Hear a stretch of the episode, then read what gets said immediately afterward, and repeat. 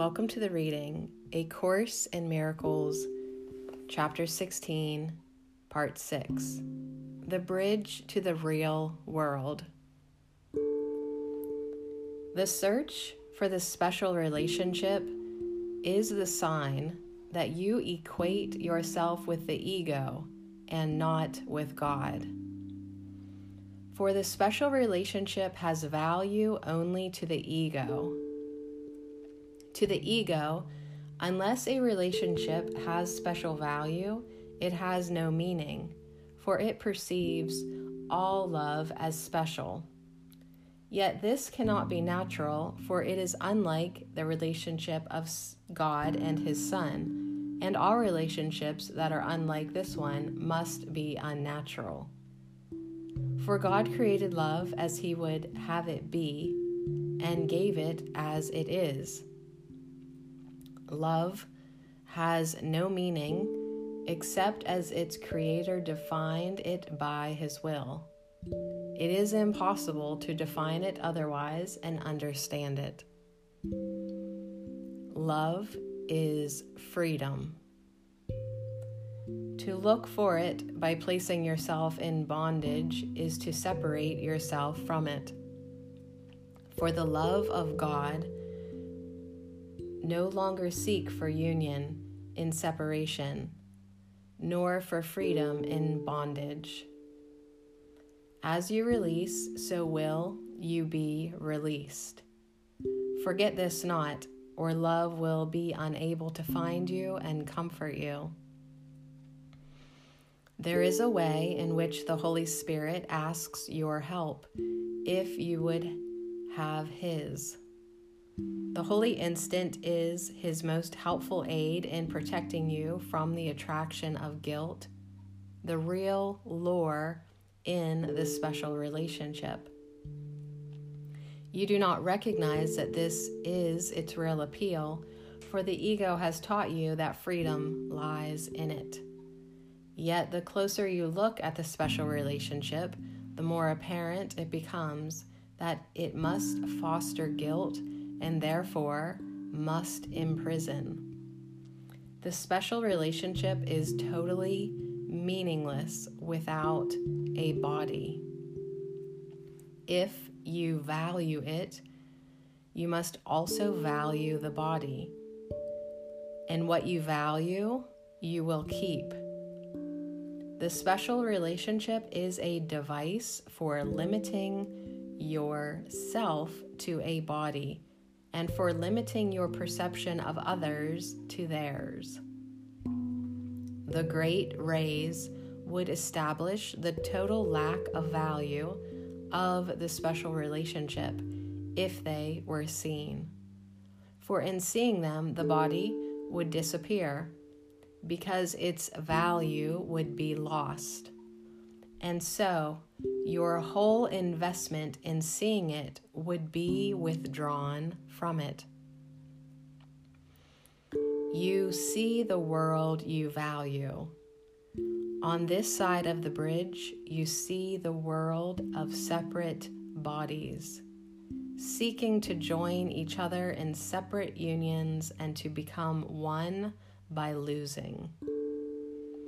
When two individuals seek to become one, they are trying to decrease their magnitude. Each would deny his power, for the separate union excludes the universe. Far more is left outside than would be taken in, for God is left without and nothing taken in.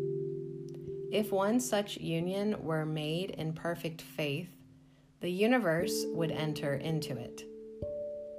Yet, the special relationship the ego seeks does not include even one whole individual. The ego wants but part of him, and sees only this part and nothing else. Across the bridge, it is so different. For a time, the body is still seen, but not exclusively as it is seen here. The little spark that holds the great rays within it is also visible, and this spark cannot be limited long to littleness. Once you have crossed the bridge, the value of the body is so diminished in your sight that you will see no need at all to magnify it. For you will realize that the only value the body has is to enable you to bring your brothers to the bridge with you and to be released together there. The bridge itself is nothing more than a transition in the perspective of reality. On this side, everything you see is grossly distorted and completely out of perspective. What is little and insignificant is magnified. What is strong and powerful cut down to littleness. In the transition, there is a period of confusion, in which a sense of actual disorientation may occur. But fear it not. For it means only that you have been willing to let your hold on the distorted frame of reference that seemed to hold your world together. This frame of reference is built around the special relationship. Without this illusion, there could be no meaning you would still seek here. Fear not that you will be abruptly lifted up and hurled into reality. Time is kind, and if you use it on behalf of reality, it will keep gentle pace with you in your transition. The urgency is only in dislodging your mind from its fixed position here. This will not leave you homeless and without a frame of reference. The period of disorientation, which precedes the actual transition, is far shorter than the time it took to fix your mind so firmly on illusions. Delay will hurt you now more than before, only because you realize it is delay, and that escape from pain is really possible.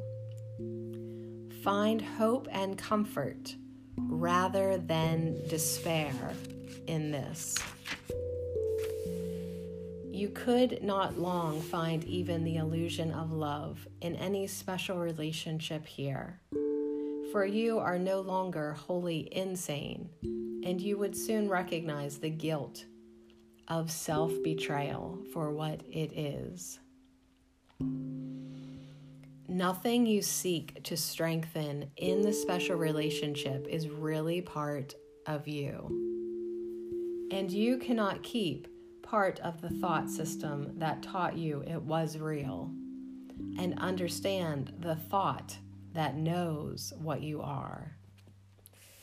You have allowed the thought of your reality to enter your mind, and because you invited it, it will abide with you.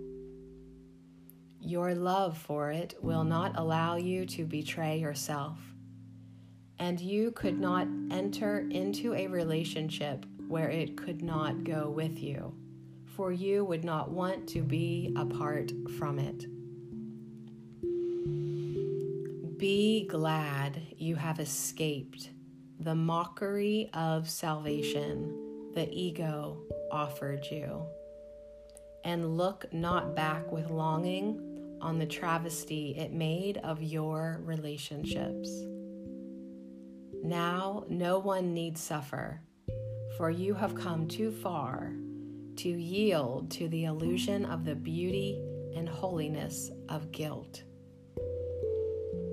Only the wholly insane could look on death and suffering, sickness and despair, and see it thus.